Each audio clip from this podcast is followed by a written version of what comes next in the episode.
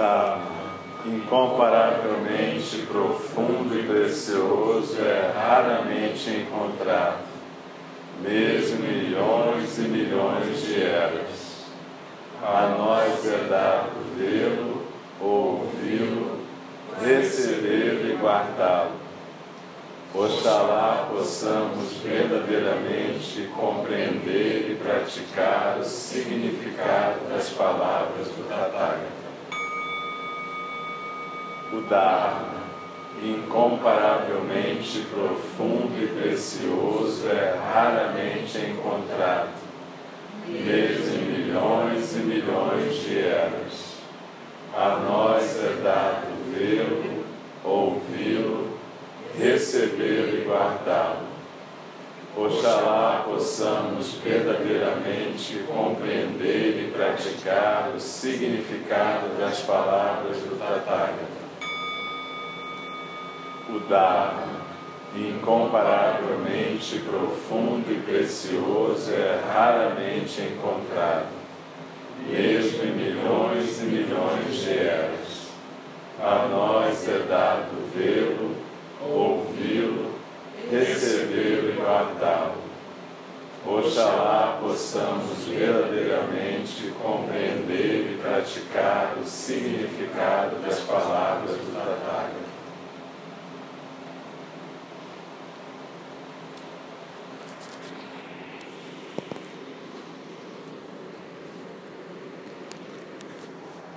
Procura reconectar com o teu centro na postura de Zazen.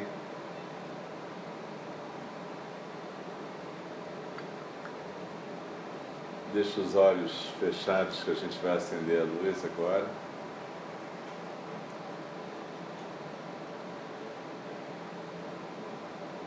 E durante a fala do Dharma, a gente procura permanecer em Zazen.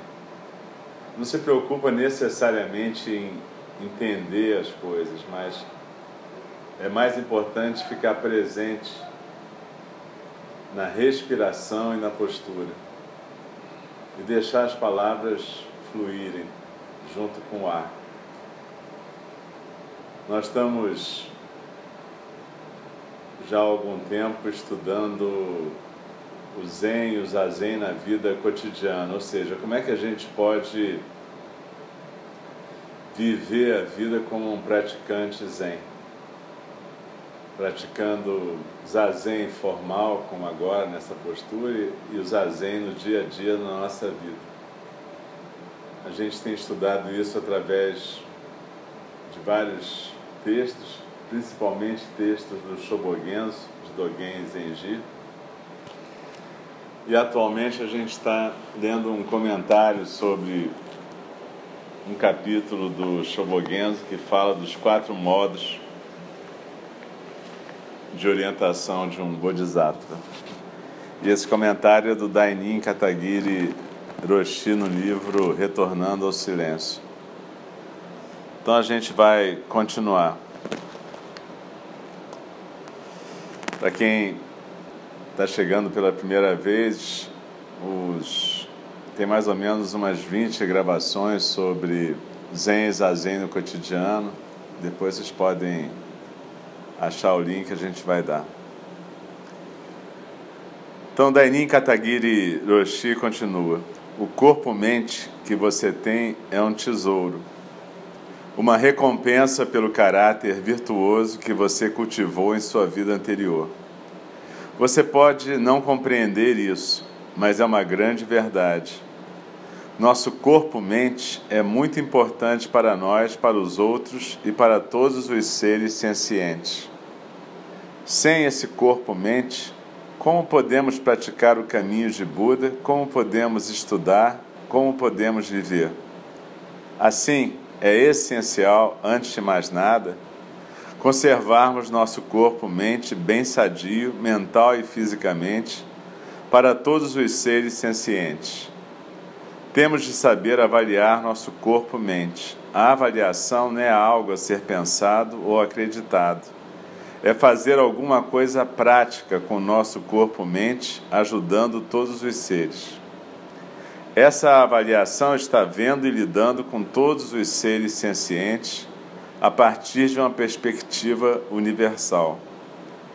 Muito naturalmente, podemos ser gratos por nossa vida, por nossa presença e pela presença de todos os seres sencientes.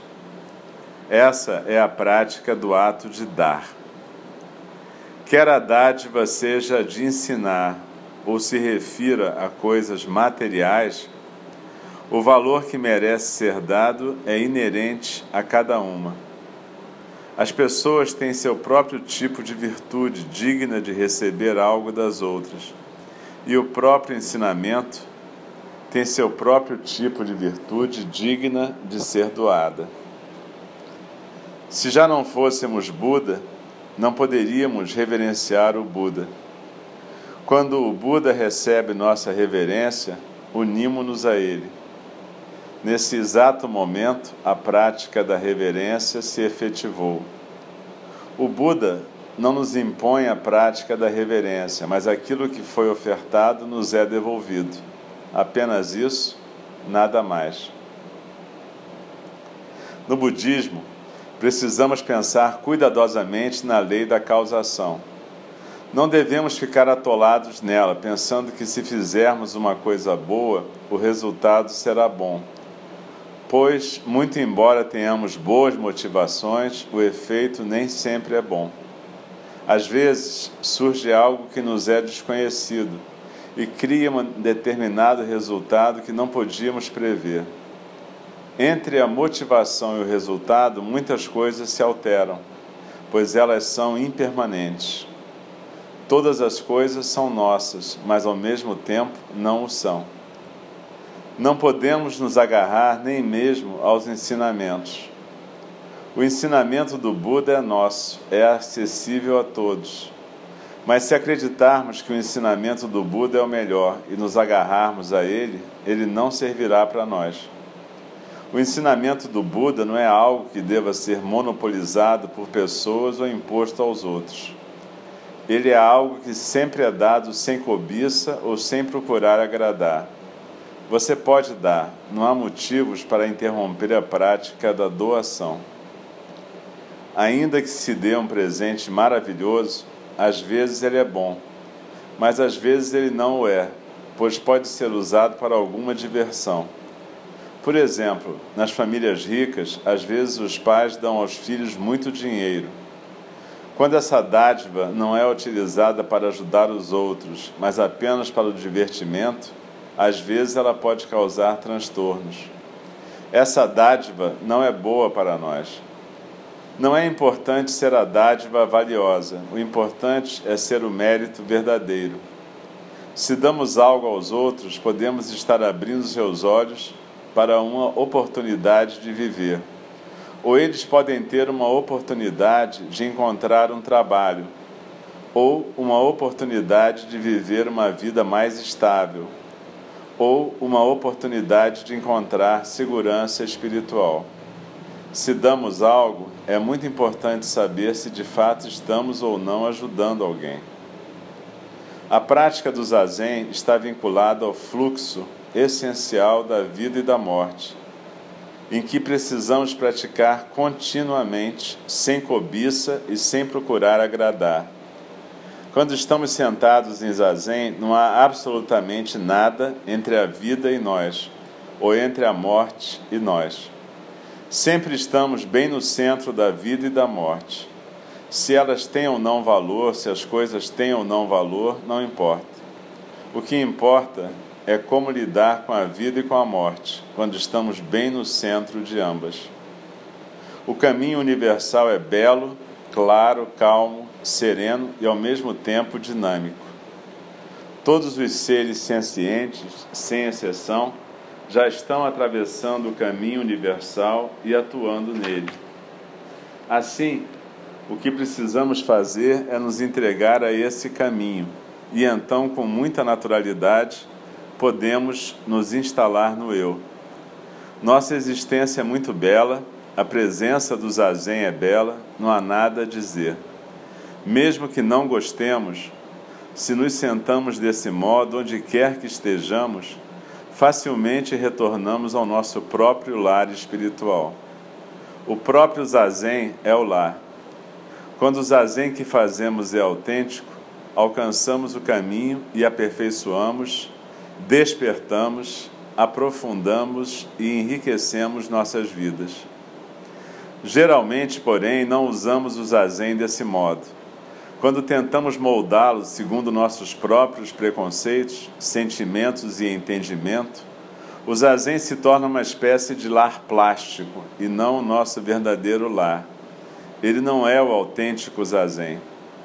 Se sempre conduzimos nossa vida e a vida dos outros, das flores, da primavera, da chuva, da neve, segundo nossos próprios sentimentos e emoções, como podemos compreender o mundo humano, que é de uma beleza perfeita? Nossos sentimentos e nossas emoções são importantes para nós porque são nossos e precisamos lidar com eles dia após dia. Antes de mais nada, porém, temos de ser honestos em relação a nós mesmos e para com nossos sentimentos e emoções. E então podemos lidar com cada situação como ela é. Sabemos que não podemos permanecer em um determinado estágio chamado tristeza ou felicidade. Podemos acreditar que a felicidade é algo que existe, que podemos alcançar e agarrar de modo permanente, e dizer que ela é real. Ela o é, sem dúvida, mas também é não real, pois é temporária e está constantemente mudando. Assim, não podemos permanecer com ela por muito tempo. A cada dia, a vida se manifesta em muitas situações. Portanto, não podemos observar nossa vida de um único ângulo, como o da tristeza.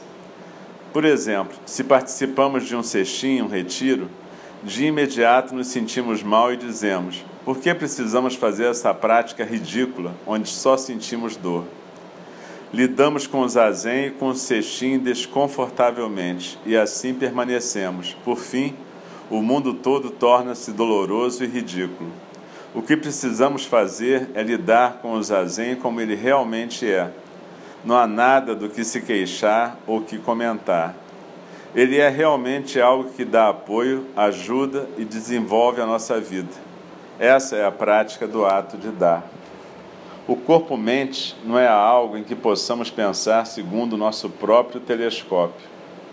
Nosso telescópio é apenas nosso próprio e limitado ponto de vista. Temos de usar um telescópio universal, pois nosso corpo-mente provém do universo, do passado, do presente e do futuro. Ele é, de fato, um tesouro para nós. Precisamos ser razoáveis para esse tesouro, o corpo e a mente, isto é, seja o que for que pensemos com nosso corpo-mente, como raiva ou ódio, trata-se apenas de nossos sentimentos. Nós nos queixamos, resmungamos, sempre nos agarramos a uma imagem do corpo e da mente. Antes, porém, de criarmos uma imagem do corpo e da mente, o corpo-mente real já está presente. É preciso que o aceitemos. Do princípio ao fim, precisamos ser razoáveis para esse corpo-mente, tal como ele é. O tesouro torna-se, então, o ato de dar. Nosso corpo-mente doa-nos algo para ajudar a sustentar a nossa vida e a dos outros. Pode apagar a luz, por favor?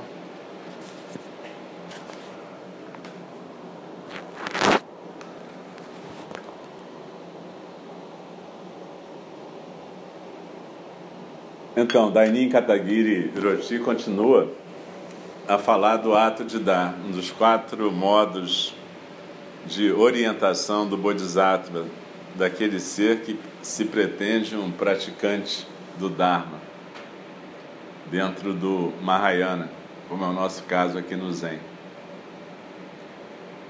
Depois ele vai falar do, da fala amigável, que não é necessariamente uma fala amável.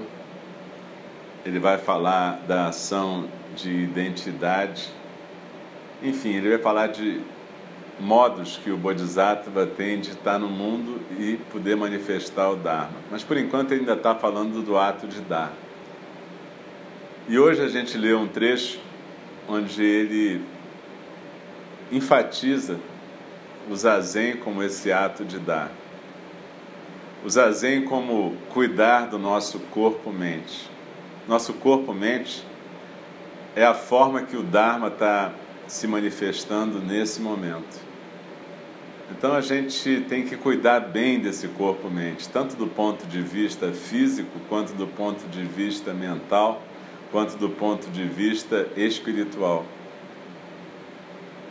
E nesse sentido a gente tem que parar de ser um obstáculo para o Dharma.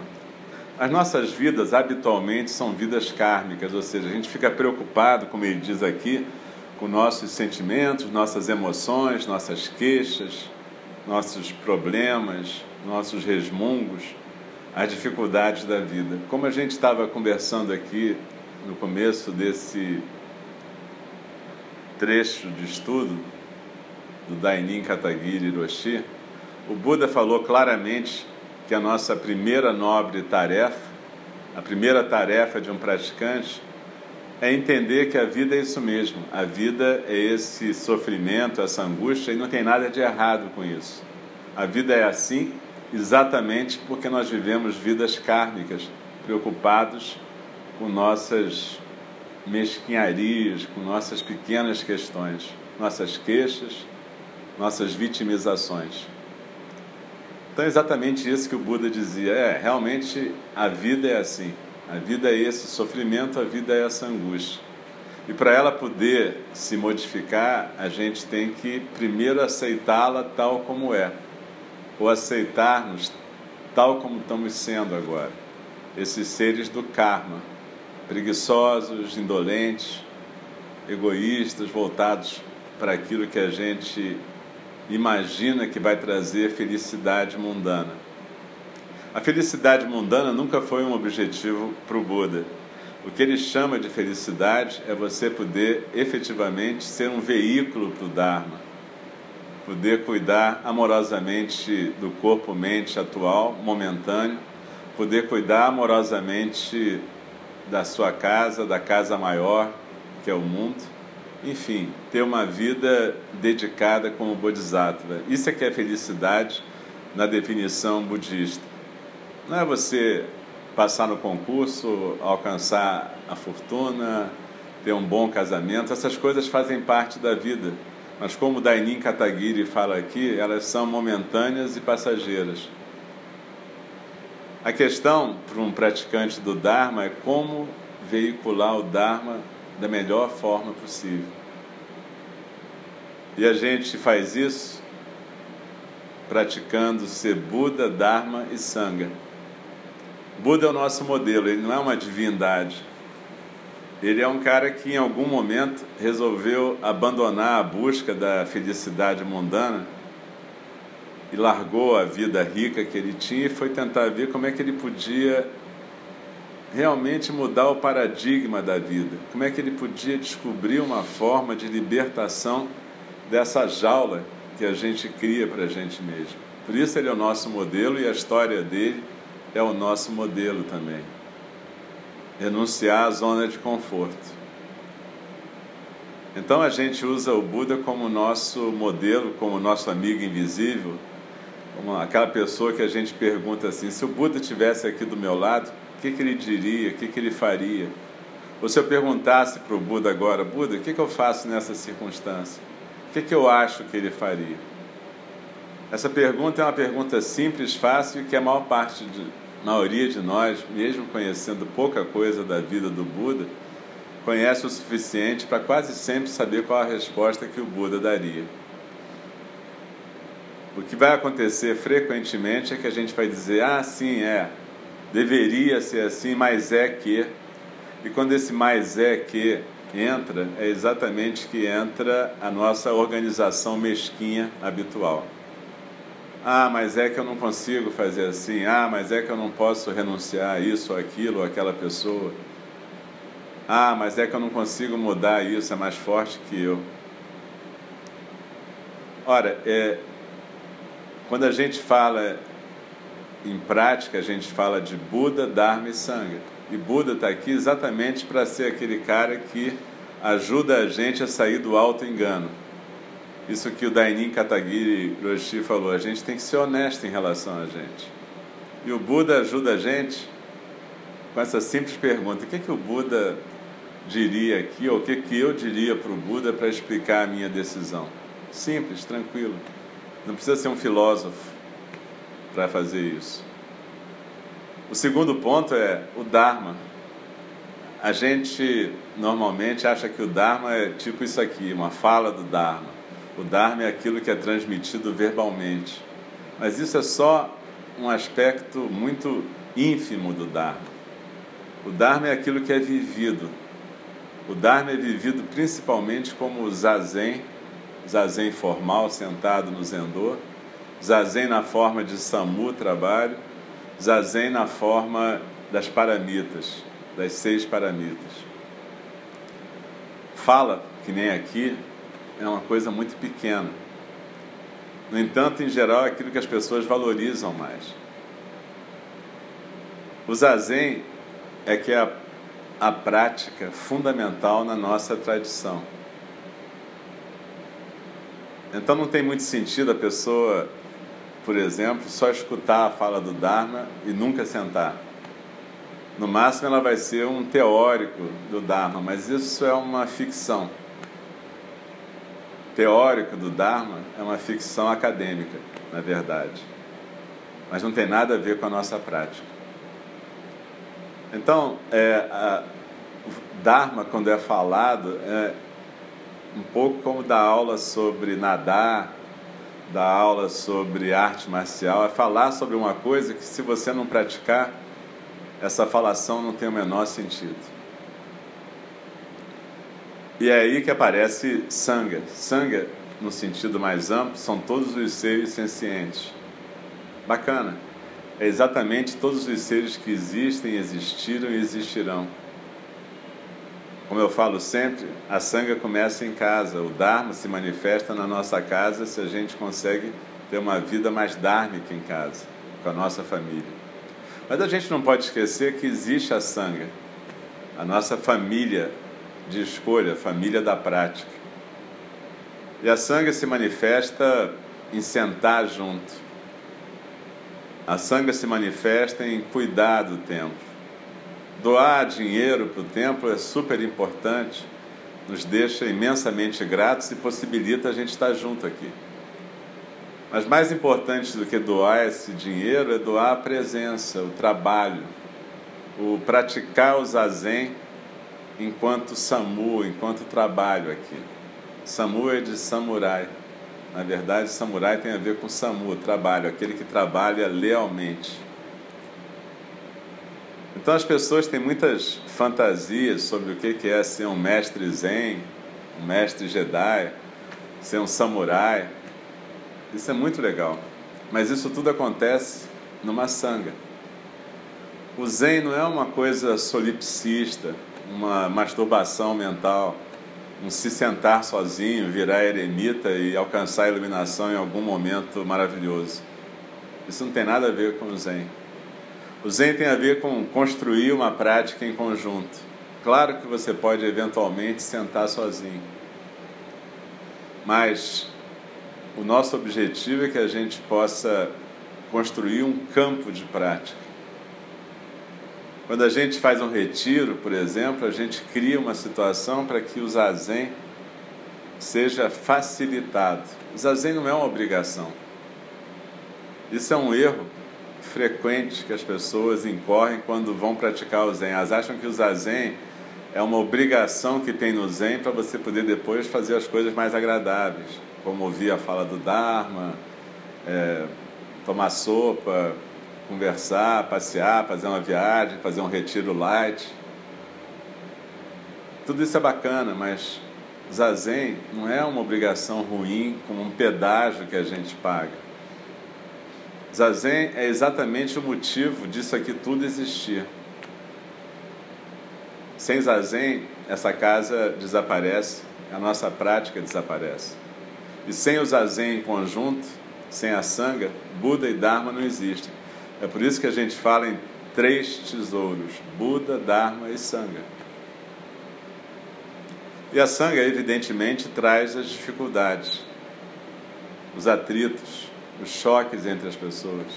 Mas é isso mesmo, é aí que a gente aprende a praticar. É aí que a gente começa a descobrir como que a gente é, mais além do nosso auto-engano. A gente vai descobrindo nossas irritabilidades, a mesquinharia, a preguiça, o não se responsabilizar, a terceirização da sua vida, jogando a responsabilidade para os outros. Um praticante Zen sempre procura estar cuidando, cuidando de si mesmo, e nesse sentido ele aprende a acolher suas emoções, seus sentimentos, mas não a ser carregado por eles, não a ser dominado por eles. E quando ele se sente incapaz de lidar com sentimentos, emoções, estados psíquicos, um praticante Zen não tem vergonha de procurar um terapeuta, um psiquiatra, procurar uma orientação, alguém que possa ajudar. Não tem a menor vergonha nisso. Só que ele primeiro procura ele se cuidar e não cair no auto-engano. Algumas pessoas, às vezes, reclamam que colocam o nome, por exemplo, para o Doku-san, que é conversar com o professor, conversar comigo, e não são nunca chamadas. Mas, na verdade, Doku-san não é uma conversa com o professor sobre qualquer tema. Doku-san é uma conversa sobre prática. E se a pessoa não vem aqui e senta constantemente, eu não tenho um assunto para conversar com ela. Não há o que ser dito ali, naquele ambiente. Ali eu não sou psiquiatra, eu não sou conselheiro, ali eu sou um professor de Zazen, e eu vou estar falando de prática. Então, o Doku-san tem esse sentido. Isso é uma coisa vital para a existência da Sangha. Essa casa aqui pode existir ou não, ela não, na verdade, não é questão da casa materialmente ser importante. Mas a sangha é importante, a prática coletiva é importante. Então, quando a gente tem um retiro e ninguém quer participar porque, de repente, tem muitos zazen, isso é uma coisa um pouco chocante num centro de prática zen.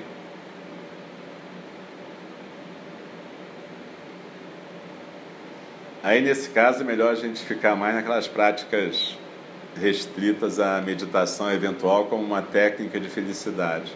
Nada contra, mas não é a vibe desse lugar aqui.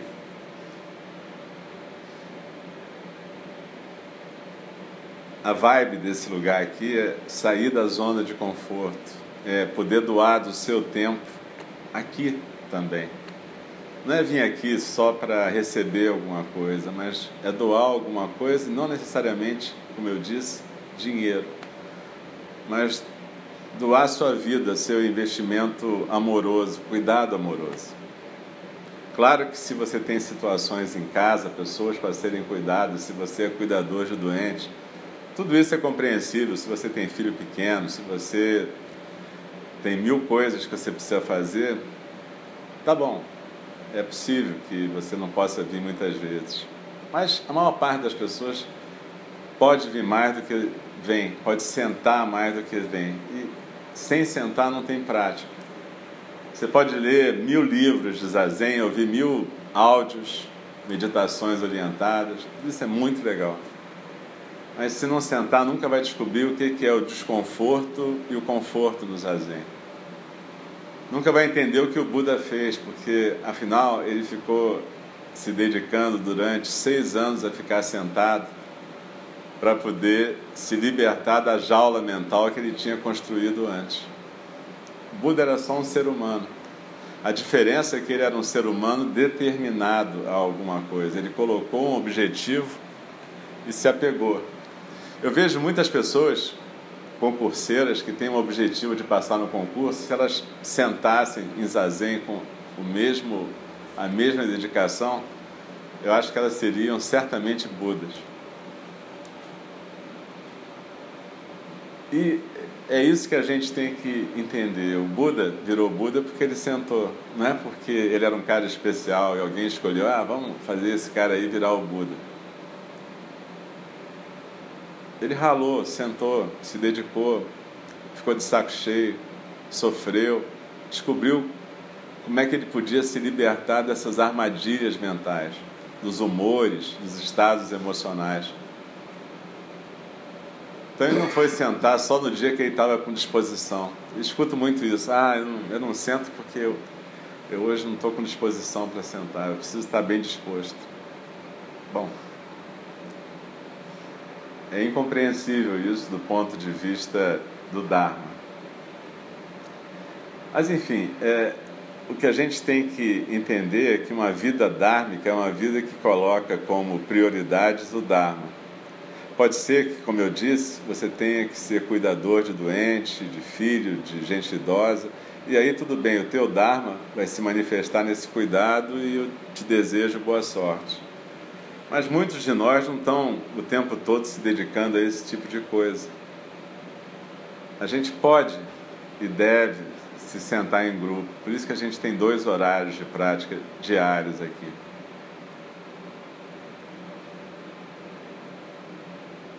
É importante a gente, eu vou repetir isso porque isso é fundamental, não olhar para o Zazen como uma obrigação, um pedágio ou uma troca que a gente faz com alguém que eu não sei quem é, sei lá, Buda, Dōgen, alguém que você imagina que vai te dar alguma coisa em troca se você sentar.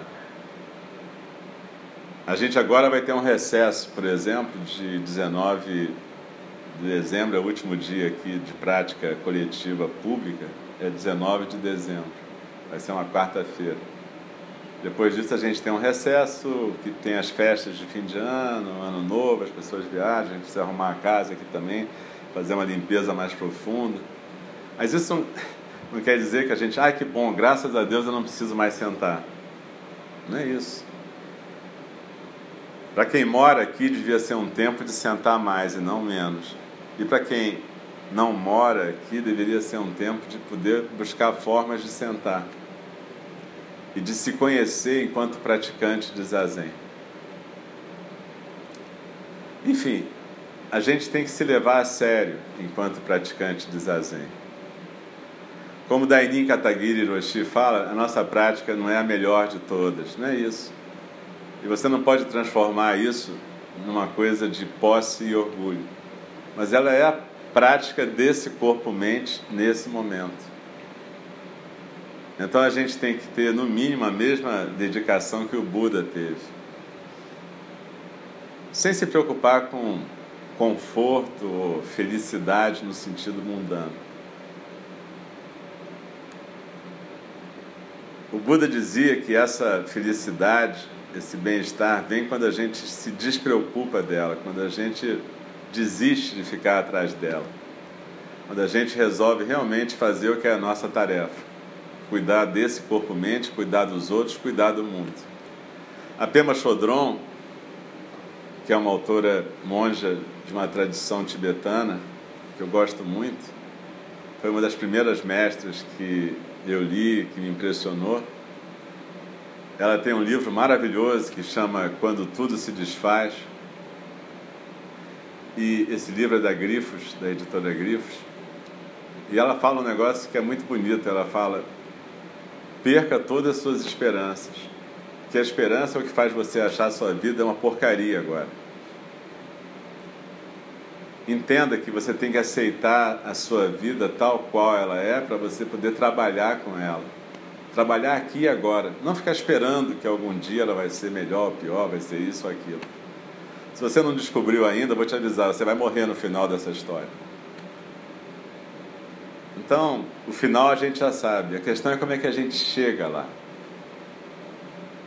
Se a gente viveu uma vida para consumir e ser um estorvo para o mundo, ou se a gente passou pelo mundo cuidando da gente, dos outros e do mundo. Isso é que é um Bodhisattva. Ele não precisa ser um santo, ele não precisa não falar palavrão, ele pode ir à praia, ele pode fazer sexo, ele pode fazer tudo isso. Mas ele tem que, basicamente, ser um cuidador de si mesmo, dos outros, da sangha, de onde ele estiver.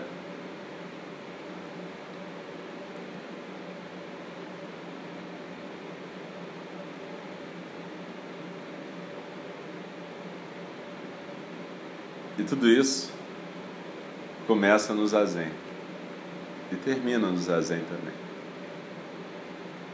Dogen Zenji falava que todas essas qualidades surgiam a partir do Zazen. Então, se a gente tem dúvida quanto a isso, experimenta. Mas se não experimentar, não vai saber.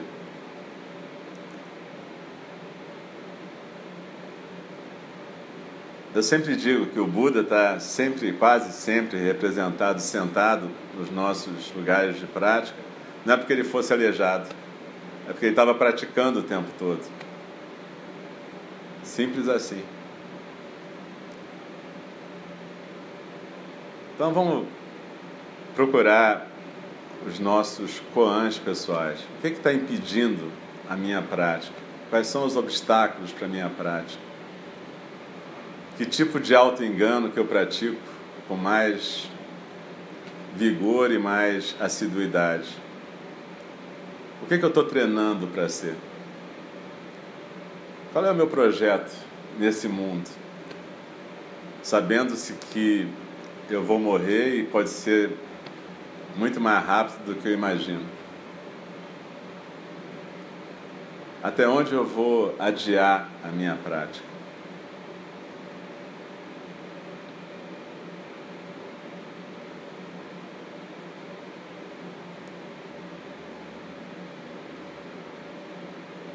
Se conecta um pouco mais com o seu centro, com Hara. Experimenta alguns minutos de Zazen agora.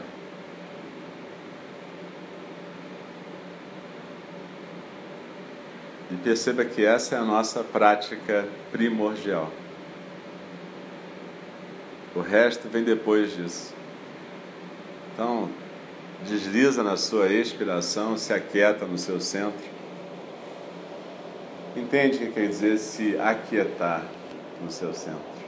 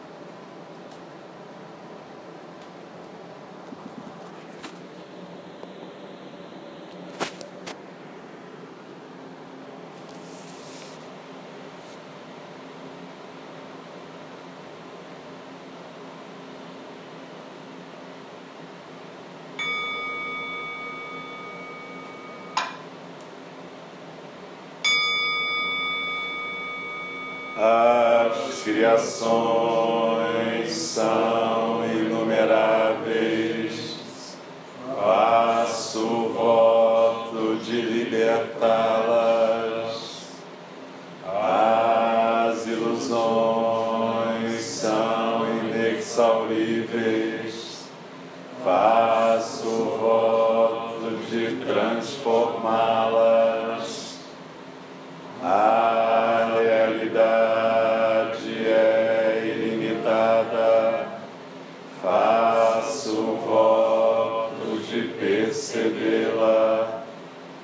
o caminho do despertar é insuperável. Faço o voto de corporificá-lo. As criações são inumeráveis. Faço o voto de libertar.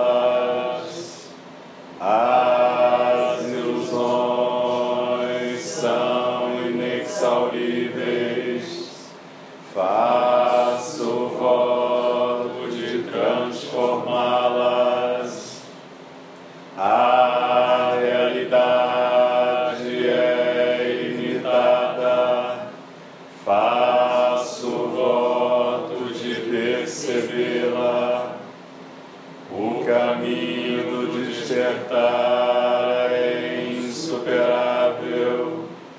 faço o voto de corporificá-lo. As criações são inumeráveis, faço o voto de libertá-las. As ilusões são inexauríveis, faço o voto de transformá-las. A realidade é ilimitada, faço o voto de percebê-la. O caminho do despertar é insuperável, faço o voto de corporificar.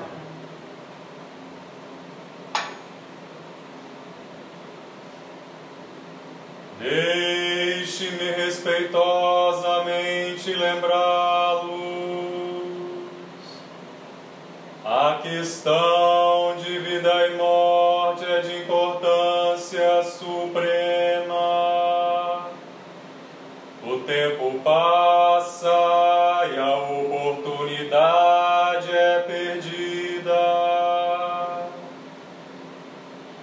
Vamos despertar, despertar.